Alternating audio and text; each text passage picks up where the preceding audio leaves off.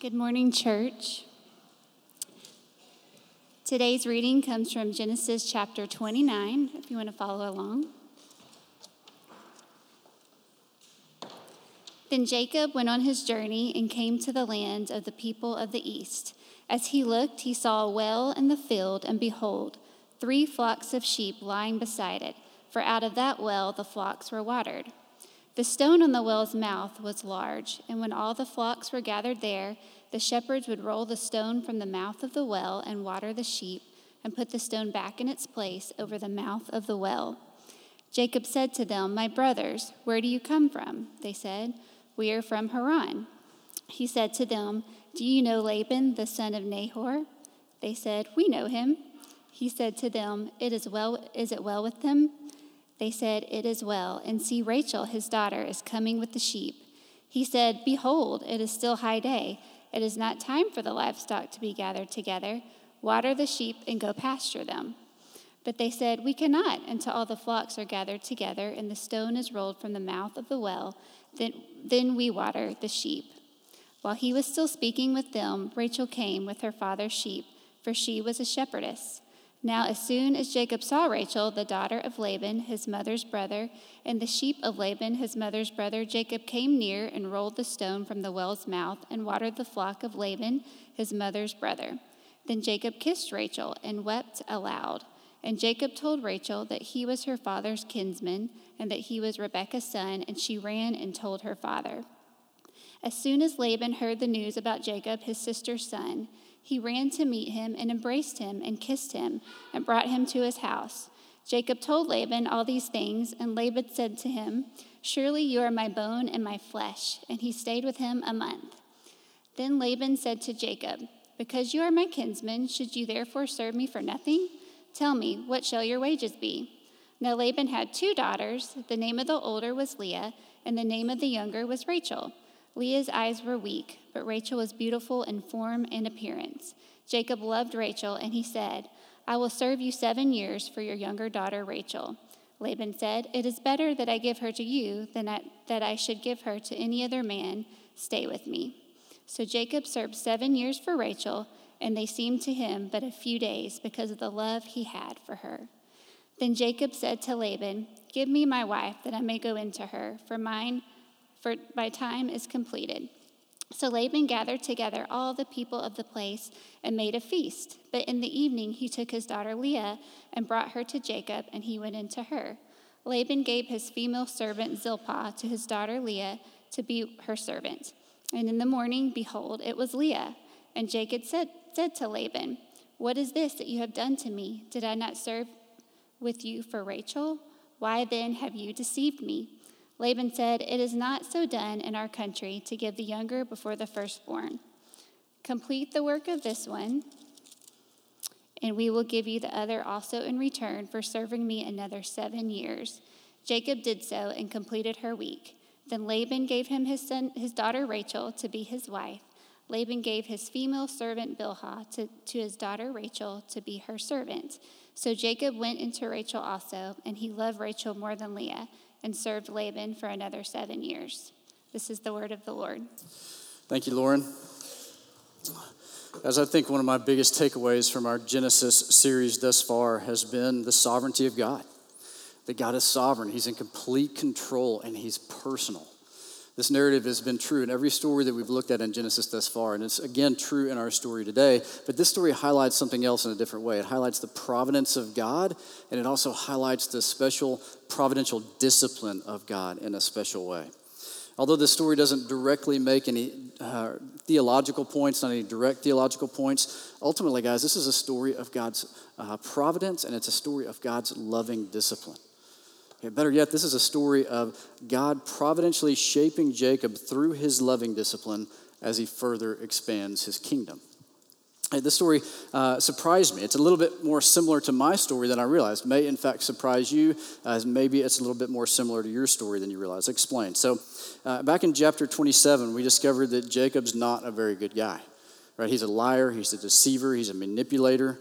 And he was also a man lacking faith. His father Isaac and his grandfather Abraham, they were men of faith. Uh, but what we discovered in the weeks past is that at that point, Jacob was not.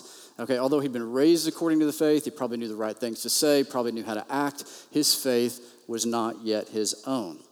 It wasn't until last week when Kai covered chapter 28 that we saw Jacob's faith become his own. It was, wasn't until he was caught in his transgressions, when his sins were exposed, uh, that he was sent out into the desert on his way to Haran. And it was in that moment he had this encounter with God and his life began to change. And I just thought, man, I, I wonder if anybody relates to that like me. Right? I, I grew up in the Bible Belt, Bible Belt, Texas. The buckle of the Bible Belt's what they call Texas, right? There's a church on every corner. Uh, I grew up around people that had a faith. Uh, I knew the right things to say. I knew how to act, even though I didn't all the time. Uh, but my faith was certainly not my own, right? I was, I was lost. And it wasn't until uh, a, a, time in my life when my sins were exposed, my transgressions were exposed, that I went into a desert of my own making. And it was in that desert of my own making that I encountered God. I had a, a vision with God. I didn't have one like Jacob with angels ascending and descending uh, from a ladder.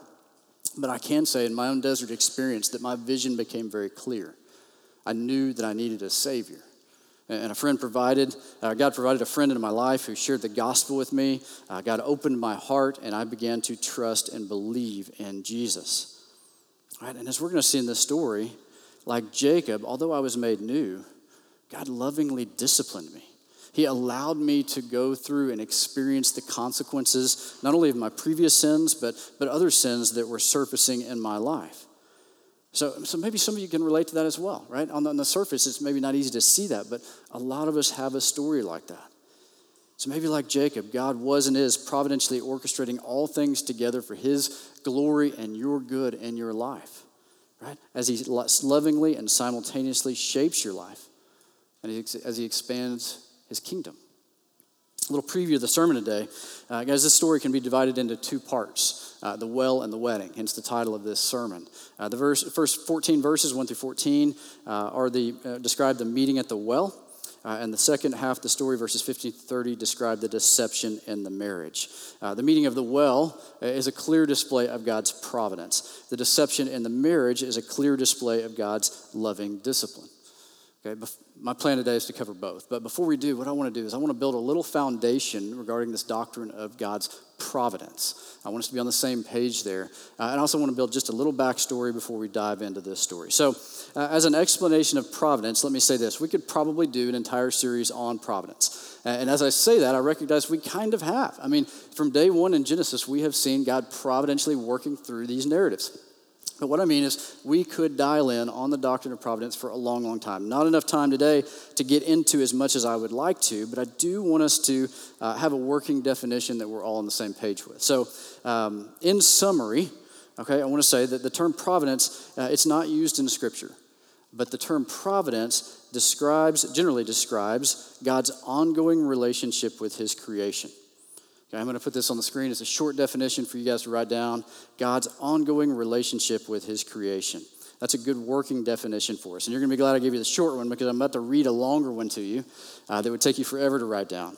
Uh, Wayne Grudem, uh, his systematic theology book is a book that we highly recommend here at Crosspoints. Fantastic uh, work on theology. I think Grudem gives the best working definition of providence that I've seen thus far. So this is, this is the long version of what God's providence is. Grudem says, Providence is God continually involved with all created things in such a way that he keeps them existing. Maintaining the properties with which he created them, God cooperates with created things in every action, directing their distinctive properties to act as they do, and he directs them to fulfill his purposes. It's an idea of God's providence. He's involved with his creation. He's personally involved. He's holding all things together. Uh, another way to think about this is in a philosophical way. Um, this, this illustration is helpful to me. I'm hoping it is for you as well. Uh, C.S. Lewis, in his book Miracles, uh, he describes providence um, in this way. He basically describes a person who's on the second story of a house looking out through a window down at a garden. This is what he says. He says that when one looks at a garden from a room upstairs, it's obvious once you think about it that you're looking through a window. But if it's the garden that interests you, you may look at it for a long time without thinking of the window according to the Bible, such as providence. God's providence is the window that's often hidden in plain sight. This is where he preserves and governs the world. So, guys, like the window, God's providence is always right in front of us. But for a lot of us, unless we're aware of the fact that it's in front of us, we're just not thinking about it. Maybe that helps you understand God's providence a little better. So now that we're thinking about it, okay, let's dive in a little farther. The Bible says that Christ is upholding the universe by his power. And there's not a single sparrow that will fall to the ground without God's will. I thought about this verse as I was walking out of my office this past week. Saw a little bird dead on the sidewalk, and I thought, God's providence. I'd clearly been looking through this window all week, studying this. It was on my mind, but I thought, God knew about that. This did not happen without His will, His knowledge, and His will. Okay? What God's providence means is there's no such thing as coincidence, there's no such thing as chance, there's no such thing as luck. All things function according to God's providence. So, as Kai said, if you show up to the chili cook off here at the YMCA, it would, it would not be a similar coincidence, right? It would be God's providence, just to use that example. A verse that many are familiar with that highlights this truth is Romans 8 28. And we know that for those who love God, all things work together for good, for those who, uh, for those who are called according to his purpose. That's a verse we're familiar with. It highlights God's providence. See, in, in this story, we see God providentially orchestrating all things together for the good of Jacob and the glory of God according to his purpose and will. This, is our, this highlights our first spiritual truth today. God providentially guides his people. God providentially guides his people. Okay, and, and the way that God guides his people is clearly seen in this story as God guides Jacob through several providential appointments that we're going to look at.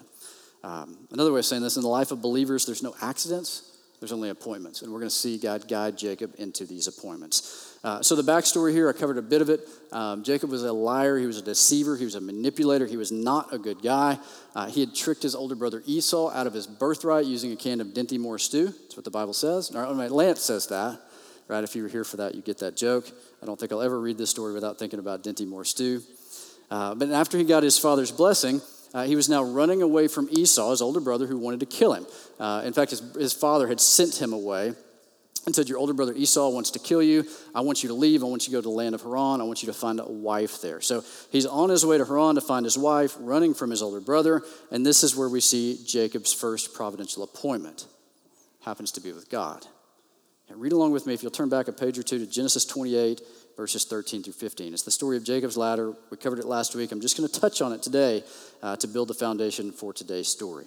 The text says, And behold, the Lord stood above it and said, I am the Lord, the God of Abraham, your father, and the God of Isaac. The land on which you lie I will give to you and your offspring. Your offspring shall be like the dust of the earth, and you shall spread abroad to the west and the east and the north and to the south. And in you and your offspring shall all the families of the earth be blessed. Behold, I'm with you, and I will keep you wherever you go, and will bring you back to this land, for I will not leave you until what I have done, what I have promised you. What a promise from God. Right? God tells Jacob he's going to protect him, he's going to provide for him, he's going to bless him, he's going to provide offspring. Right? That's an indicator he's going to have a wife. And just like his father and his grandfather before him, God makes a promise to Jacob that all of the families of the earth through his lineage will be blessed, that God's going to save the world through his family. Imagine how you'd feel in this moment. Probably a lot like Jacob. He's inspired, he's excited. Right at the end of chapter 28 tells us he, he built a pillar to the Lord, he made a vow to the Lord. Uh, and then 29 starts out by saying that Jacob began his journey towards the place in the east. Uh, a literal, transla- literal translation of that verse, did some homework on that, actually says that Jacob picked up his feet and went. He was excited. He was inspired. He had some new pep in his step. So, due to this providential appointment with God, he's got some new confidence. He's got this pep. He's excited. He's ready to see what God has in store for him. I just thought, man, is the, is the same not true for us? Right? I mean, Kai talked about God's personal involvement in our lives last week, but is the same not true for us? I mean, shouldn't we be inspired and excited when we realize that God is sovereign? He's he, he's personal. He cares about us. He's in complete control. There's, there's no such thing as luck. There's no such thing as chance, but it's only God providentially guiding us. Shouldn't this truth change our lives as well? I think it should. All right, like Jacob, we can find confidence in the Lord. We can find confidence in Him and His plan rather than trusting in our own. We can find that new pep in our step as we trust God with every detail of our lives. This is an amazing encounter with God, this providential encounter with God. Many of you may have had an encounter like this at some point. Right? Maybe you were you were lost. You were your faith was not your own. Maybe you went and had a desert experience and, and went into a trial or a challenge and, and maybe God used that time to open your heart and open your eyes to see him in a new way. And you guys have heard me talk about the book, The Valley of Vision, several times. I didn't bring it in with me. I don't have a slide for you this morning, but The Valley of Vision is a, uh, it's a Puritan prayer book. It was given to me when we first started this church. Uh, it has been dear to me. And, and the Valley of Vision is this idea. Sometimes we, when we get in the valley, our vision becomes suddenly extremely clear of God. Right? We need him in those moments. I love what Charles Spurgeon once wrote about Jacob's appointment with God. I'm going to put this one on the screen. He says, I can hardly suppose that there was an individual more unhappily circumcised that night than Jacob was. But I question whether any individual in tent or palace woke up so happy in the morning as the patriarch did. Oh, it was a night that might make us wish to lie beneath the same dews and look up at the same heaven, if we might see the same vision. We would put from us the downy pillow, the luxurious curtains, and the comfortable, well furnished chambers and say, Give us, O God, give us, Lord, if it might please you, that same desert place, if we might but see you and hear your voice as Jacob did of old. Love that, right? So the next thing we're going to see is Jacob's second providential appointment. It occurs at the well when he meets Rachel. So he's picked up his step, he's got the pep in his step, he's got this new confidence, he goes into the land of Haran. The text says that when Jacob gets there uh, to Haran, he finds a well. That's a significant little fact, as a well was a sign of blessing in the land. He goes, hey, this is a good thing. There's, there, there's commerce here, there's good things going on here. Um, so uh, he sees the blessing in the land. He then encounters some shepherds, discovers that his uncle Laban is alive and well. That's really good news for Jacob. Really good. Uh, many of us think that maybe this journey from his father's family to his mother's family was a short journey, but this journey was actually about a 500 mile trip. And, so you can imagine how long it would take you to walk that distance. So uh, he, he, left his father's family. He's had this desert encounter. Uh, he's now in Haran. He shows up, finds this well, finds Laban's family. He's probably pretty encouraged at this moment. Hey, my uncle Laban is doing well. There's a place for me here. There's a place I can belong. There's protection here for my family or for me. And it also means, right, that God's promise to him is already uh, coming true. Um, this guy's off and running. He's inspired. He's doing well. And we start to see some changes in him. The first change we see in him is this crazy superhuman strength, right? Um, the text says that he actually rolled away this huge stone blocking the entrance of the well. Uh, if, if you do some history, you'll look at these wells. This is not a little rock, guys. This is a huge stone. The text describes three shepherds that are there. They're probably waiting for somebody else to come and help them move this bad boy. This is a big stone. Uh, but what does Jacob do? He moves this thing. And, and this is surprising, guys, because Jacob's not exactly known for his strength. That was his older brother Esau, remember? Jacob's the one that's known for staying in the tent and kind of being a mama's boy. Also, although a lot of us probably picture Jacob being young, He's actually close to 80 years old in this story. Right, so the fact that he moves this stone is a pretty big deal. I, I told you he had some new pep in his step, he had some confidence, uh, but I want to show you why this actually happened. He was, he's actually showing off. He's showing off for Rachel in this text, right? I just thought, man, some things never change. It's just amazing what us men will do to show off to a woman at times, right? Uh, look at verse 10. It says, Now, as soon as Jacob saw Rachel, the daughter of Laban, his mother's brother, and the sheep of Laban, his mother's brother, Jacob came near and rolled the stone from the well's mouth and watered the flock of Laban, his mother's brother. Then Jacob kissed Rachel and wept aloud. And Jacob told Rachel that he was his, her father's kinsman and that he was Rebekah's son. And she ran and told her father. It's funny, right? I mean, the bro, he's showing off. He's showing off. He finds some superhuman strength, shows off with, for a girl. The text says that Jacob kissed her and he wept. Uh, that sounds a little abrupt to me. I don't know about you. He just kissed her? Uh, I mean, just, that, that appropriate? Like, I don't know. But we're not sure if this was a romantic gesture. We're not sure if this was according to custom. There's a lot of commentators that go on both sides of that fence. Um, I, I, will say, I read one commentator say this may be the only circumstance in Scripture where a man would have kissed a woman according to custom like this. So, my guess, and just personal guess, is that this is probably a romantic gesture that's hidden under the veil of a cultural custom, if that makes sense. He's, he's already shown off, he's, he's rolled that stone away, he picks her up, he kisses her, uh, and he did it appropriately because it's under the custom, right? Also, uh, in a few, a few uh, minutes, we're going to see Laban actually kiss Jacob according to custom. So, no doubt there's probably some custom involved. He may have just kind of used that to his advantage, if that makes sense. The text says that he cried. Why does he cry? Why does he cry? Uh, so he was probably overwhelmed, guy. He, he's probably overwhelmed. I mean, emotionally. Uh, the fact that Jacob is meeting family, combined with the fact that his dad desired him to marry from the family of Laban, right? and the fact that Rachel is beautiful in form and figure, the text tells us, he's probably overwhelmed. He's just had this encounter with God. He's coming to this land. All these things are coming to be. I mean, he is overwhelmed. And even if he didn't realize this, he, he no doubt realizes his life is different since he encountered the Lord. Um, there may be another component to this. Uh, if you recall, back in Genesis 26, Abraham had actually sent his servant, probably Eleazar, to this land, this similar region, to find a wife for Isaac. And when Eleazar arrived in this land, where did he arrive? What did he find? A well. Who did he meet at the well? Shepherds. Who else did he meet at the well? Rebecca, Jacob's mom. Coincidence? We know better. Providence, right? Even if Jacob didn't realize this, um, all of this, I mean, he's just, there's enough going on right here to cause him to be emotional. So he's, he's, he's weeping. Um, but what we see in the second part of this story is interesting, right? And it's helpful because if we didn't have the second part of the story, we might just stop here and we'd say, hey, the lesson for today is this lying, manipulating, deceiving equals the blessings of God. Because that's what seems to be going on with Jacob. Thankfully, we have the next part of the story. This is when Jacob meets his match. He meets his match and he finds God's means of discipline. Now, this is the third providential appointment in the story. It's with Laban. Look with me again in verses 13 through 19. As soon as Laban heard the news about Jacob, his sister's son, he ran to meet him and embraced him and kissed him and brought him to his house. And Jacob told Laban all these things, and Laban said to him, Surely you are my bone and my flesh. And he stayed with him a month. And then Laban said to Jacob, Because you are my kinsman, should you therefore serve me for nothing? Tell me, what shall your wages be? Now Laban had two daughters. The name of the older was Leah, the name of the younger was Rachel. Leah's eyes were weak, but Rachel was beautiful in form and appearance. And Jacob loved Rachel, and he says, I will serve you seven years for your younger daughter Rachel. And Laban said, It is better that I give her to you than I should give her to any other man. Stay with me. And so Jacob does. He stays with Laban for a month. And during this month, he becomes absolutely lovesick with Rachel. Okay? He's already shown off, he's moved the stone, he's kissed her. I mean, this month, this dude is lovesick.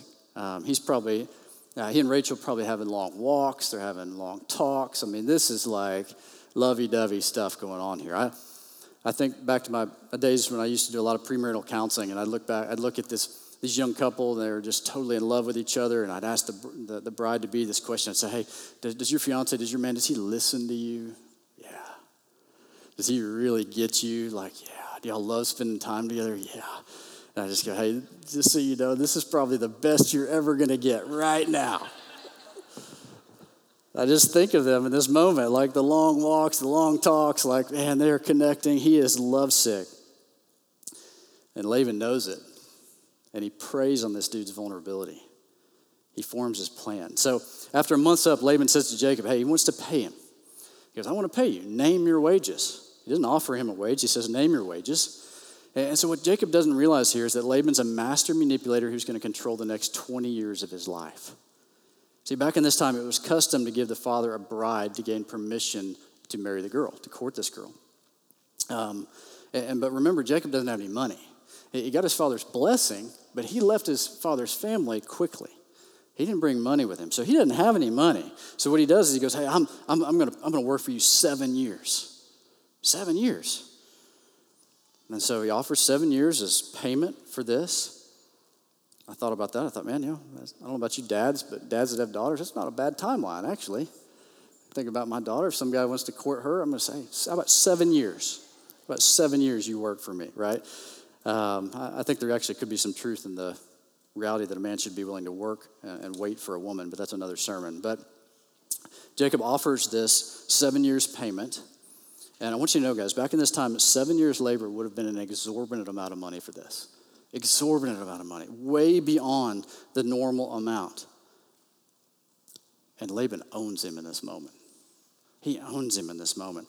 What Jacob doesn't realize is that Laban used this and he manipulated him. If you read closely in the story, you'll see that Laban doesn't ever actually say yes. He doesn't say yes. Anyone ever heard the phrase, they heard what they wanted to hear? That's exactly what's going on with Jacob in this moment. He hears exactly what he wants to hear.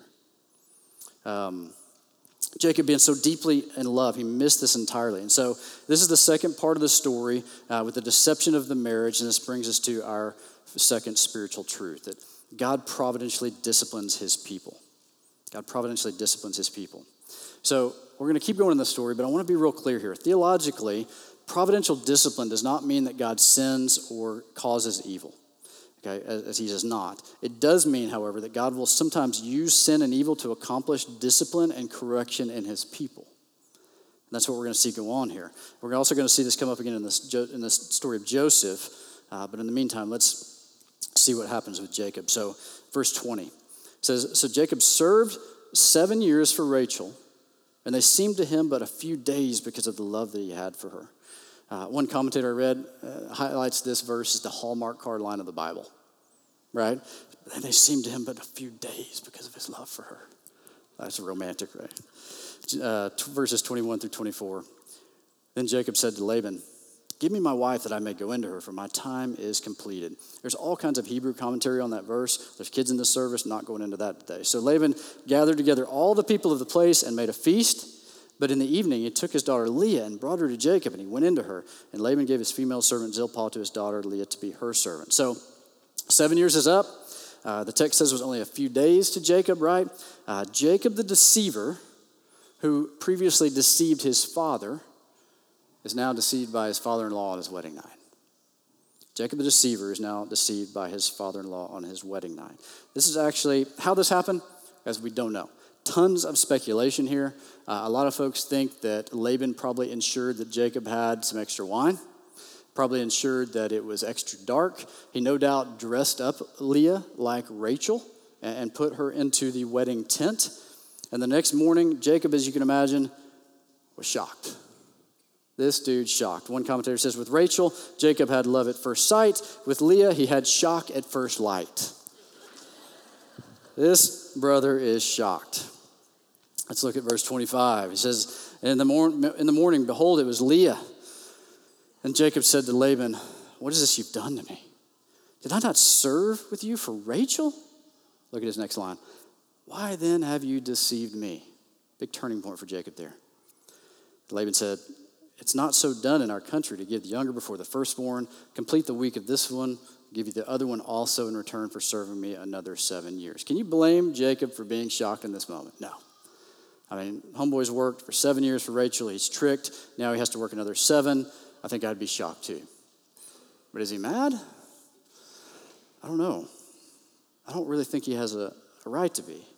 See, Jacob told Laban, he said, You deceived me. Why then have you deceived me? But if you think about it, he's really just getting a dose of his own medicine. I want you to listen to some parallels here.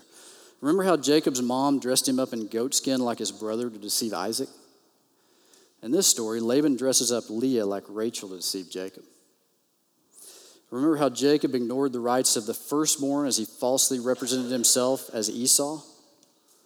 In this story, Jacob's deceived by Laban, who falsely represents his firstborn as Rachel. Some people might say, according to the old Alanis Morissette song, Isn't this? But we know better, right? It's not ironic, it's providential. It's God's providence. This story is like so many stories that we stare at for so long that we forget that we're looking through the window of God's providence.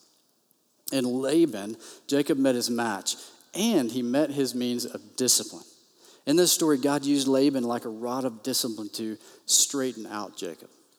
It's another way of putting it. So, so after Jacob says to Laban that he deceived him and Laban gave his comeback about the younger, the firstborn, that whole thing, we don't see Jacob argue with Laban, do we? He doesn't. We never hear him argue. Why? The dude is cut to the heart. I mean, he has just received a full dose of his own medicine right here. He knows that what just happened to him is what he did to his brother. It stops him in his tracks, it humbles him. It's a dose of God's discipline. So, something I made clear a minute ago is that God does not sin or evil. But something else to make clear here is the difference between God's punishment and discipline, just in case any of you guys are having that question. Uh, I want to point you to a verse, Hebrews chapter 12, verses 5 and 8.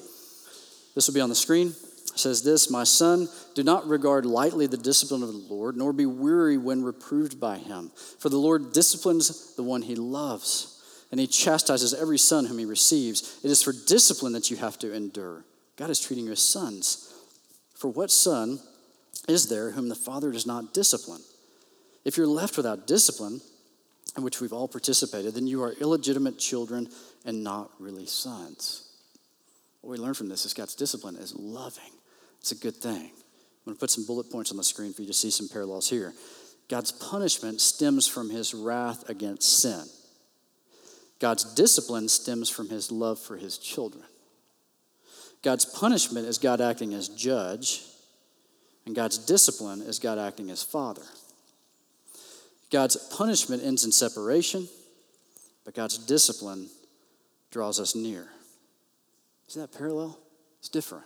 In summary, believing and trusting in Jesus, guys, it frees us from the punishment of God as Jesus Christ has paid for uh, the punishment that we deserve, the death that we deserved on the cross. And it places us under God's loving care and correction as a father.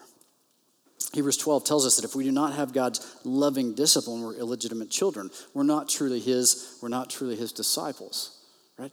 Loving discipline is a good thing. So uh, I just thought, hey, what do, we, what do we learn from this? I mean, most of us don't like the idea of discipline, right? I mean, how do we reconcile this? Uh, I think from this story, we can actually learn to see God's discipline as a good thing. Uh, Proverbs says that a parent that does not discipline their children hates their children. It's harsh language. Uh, so I think we would all agree that a good and parent, a good parent instructs and disciplines their children. They do that for their children's good. Discipline is exists because it's good for us. Right, and one of the things we learn from this story is that God sometimes allows hardship to come into our lives as a form of discipline. Remember, God doesn't cause the sin, but He will use the sin to shape us. Okay, I want you. I want to take this thought a little farther. I mean, if you think about it, we don't come into the world perfectly sanctified, do we? Uh, we don't come into the world with wisdom and theology and holiness. We come into the world as sinners. For those of us that are believing and trusting in Jesus Christ, God called us, He adopted us into His family. And then God does what a loving father does as He instructs us, He disciplines us, He matures us. I mentioned earlier, this story is a little more similar to mine than I'd realized, maybe for you as well. Uh, I mentioned that after I became a believer, uh, I'd suffered the consequences of a lot of my previous sins a lot of my previous mistakes. And, and guess what, guys? It was painful. It's very painful. But I look back on that time now, and I'm thankful for it. I'm thankful for the way that God used that time to shape me. Uh, in fact, I think I'm thankful for every trial I've ever had as God has used those times to shape me. Um, the saying goes that hindsight's always clear, right? Um, I think that's actually a good way to look through the window of God's providence, through hindsight. I mean, how many times have we gone through a difficult time and we've come out on the other side and we said, man, oh, now I see what God was doing there. Oh, now I see. Now I see what he was up to. I didn't get it when I was in the middle. Oh, but I see it now. Hindsight's clear, right? When we think through providence uh, through the lens of hindsight, it all of a sudden becomes very clear. God knows what he's doing. Uh, another thing sometimes we say is, hey, I wouldn't wish that on anybody. Man, I am so thankful I went through that time because God used that to shape me. He used that to remove foolishness and, and laziness and, and sinfulness in me that I didn't even know that I had. I'm so thankful for that time. Wouldn't wish it on anybody. Man, I'm, I'm glad that God put me through that. We say stuff like that, right? I know that I've said stuff like that. Yes, the reality is that God disciplines his children in many ways. Sometimes it's through hardship. Sometimes it's through a difficult relationship like Laban. Sometimes it's through the church. It's through God's people. But regardless, something we can take away from this story and is that we can trust in God's providential discipline. We can trust Him. He's sovereign. He's personal. He's providential. Providentially involved in every aspect of our lives. Maybe we can begin to grow, uh, pray that God would grow us rather than rescue us, as we most often do when we go through trials like this maybe we could begin to pray not that God would remove us uh, from the current circumstance we're in, but rather pray that God would use the current circumstance we're in to shape us and to mold us. Those are some big, bold prayers, but I think those are some takeaways we can, we can pull out of this story. Uh, Jacob, and he experienced this in a very difficult way, but he endured. He endured. See, prior to Jacob's encounter with God in the desert, Jacob was a liar, he was a deceiver, he was a manipulator. As previously mentioned, this dude, he's not a good guy right? But after his encounter with God, he's different. Uh, in this story, we see God chose Jacob. He made himself personally known to Jacob, and we saw his joy displayed in the evidence of his life. He was a new man. We also saw the evidence come out, and, and that, that evidence come out in his life. Okay, after he experienced this trial, he no longer lied. Uh, we don't see him taking shortcuts in this story, right? We don't see him firing back to Laban with that whole comeback that Laban gave. We see him take the dose of his own medicine, begin to embrace God's loving discipline, and learn this lesson that he needed to learn. He endured. The total timeline of the story, guys, it represents about 20 years. 20 years. What this means is for 20 years, Jacob endured the loving discipline of the Lord. Don't you know that was tough? I mean, it's in a big place. You're kind of seeing the same people all the time. You're around Laban, you're around Rachel, around Leah. Like there's there's got to be some tension here. He endured this though. Right? Although later uh, in Genesis 31, we hear Labor, uh, Jacob describe that Laban cheated him 10 times, we don't ever hear of Jacob trying to get back at Laban. Like, lesson learned. He, he took his dose of discipline, he learned his lesson, and he endured. For 20 years, Jacob endured the hardship of discipline as God, his father, father, not the punisher, shaped him. In fact, uh, at the end of his life, he even referred to God as the God who's been my shepherd all my life to this day. Genesis 48 15. I love that. That's hindsight. That's his hindsight. He looks back, God's been my shepherd all my life to this day. So, so far we've drilled down on Jacob's story to see God's hand of providence in his life. Uh, we've seen that God providentially provided uh, appointments in his life, God providentially disciplined him. Uh, but quickly, guys, I want to take it a step farther because uh, I don't want us to miss the big picture of this story either.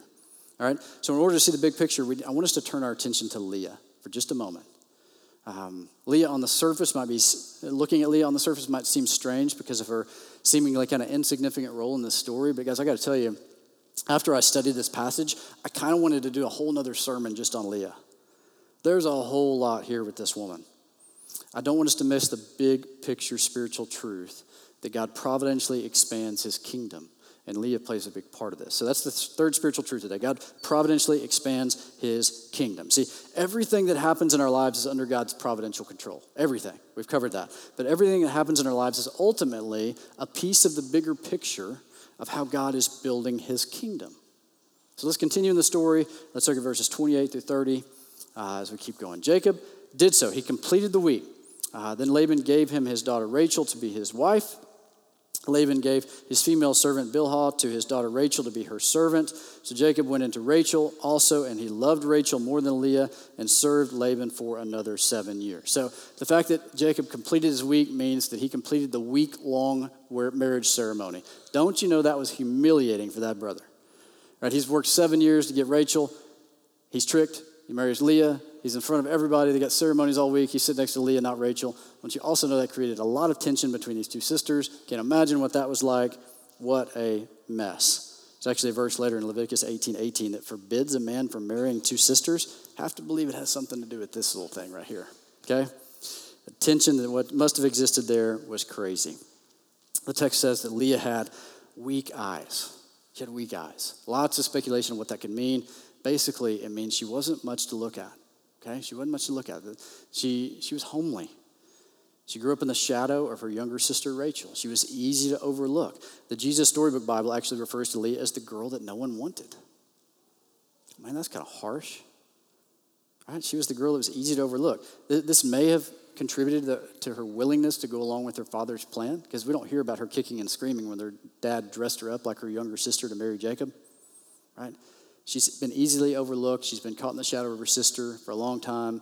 Might have had something to do with that. We don't know. But she's a girl who's easy to overlook, right? God didn't overlook her. God doesn't overlook her. Jacob may have loved Rachel more than Leah, but God loves Leah. If you read on in the story, the text says that because the Lord saw that Leah was hated, harsh, he opened her womb, but Rachel was barren. Guys, there's so much more I'd like to say about that. But what's interesting is that the Lord grew Leah in this story also. It's another side of his providence. Um, the first three times, it says the Lord opened her womb, right? The first three times that Leah becomes pregnant, she becomes pregnant with sons. And if you read in this story, you'll hear her use language like, uh, maybe my husband will love me now. Maybe my husband will love me now. She says that every time the first three sons are born.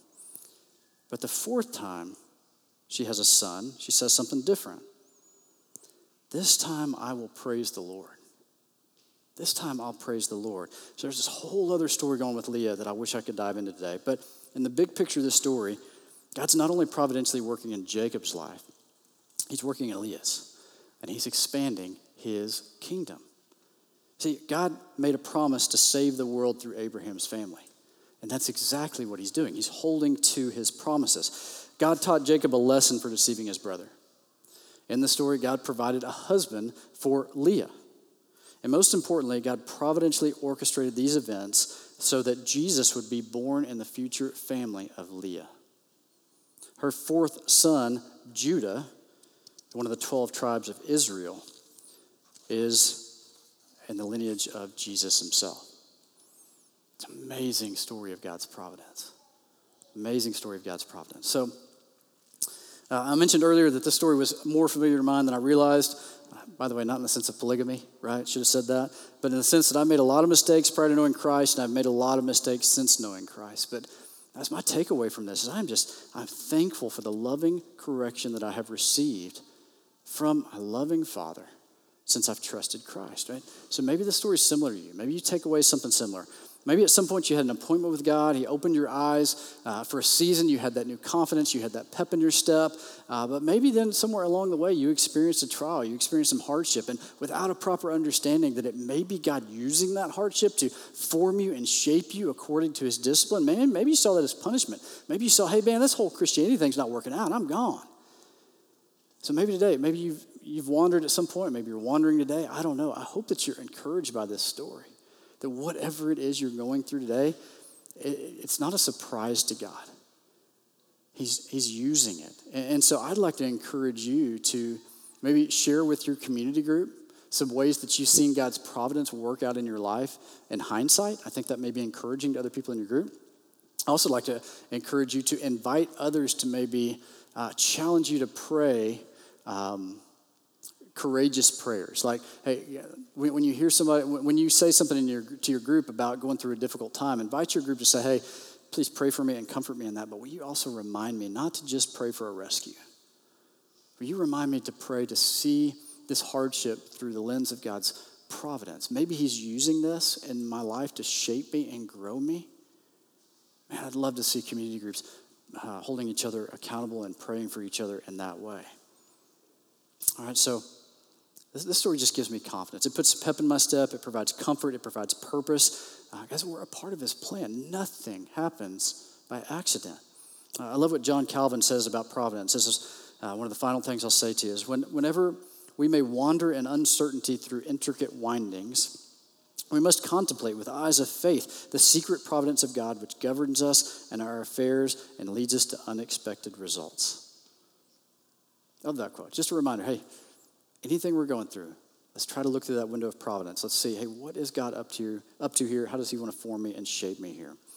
Um, I want us to pray, then we're going to move into the time of uh, the Lord's Supper. Uh, and I'm going to say a few more things about this story connecting it to the Lord's Supper I think will be encouraging to you today. So let me pray. Father, I thank you uh, for historical stories like this that you have put in, uh, in your word, your living and active word that does fully equip us for every good work, even stories uh, like this one. Just thank you for how you opened my eyes to so much in this story. Uh, to just how you providentially guide us, how you providentially discipline us, how you are always providentially expanding your kingdom, and how we can be a part of that. God, I just pray that uh, that, that each and every one of us would not only be uh, encouraged by this, but equipped this week as we go into uh, our work week, our school week, whatever we have going on in our lives this week, uh, looking through uh, the window that is so often hidden in plain sight of your providence and how you are intricately, intricately working in our lives. God helps us see our purpose in your story. That you've called us to be a part of your story, to play a part, to grow, to mature, to expand your kingdom. I thank you for this text. I pray this in Jesus' name. Amen.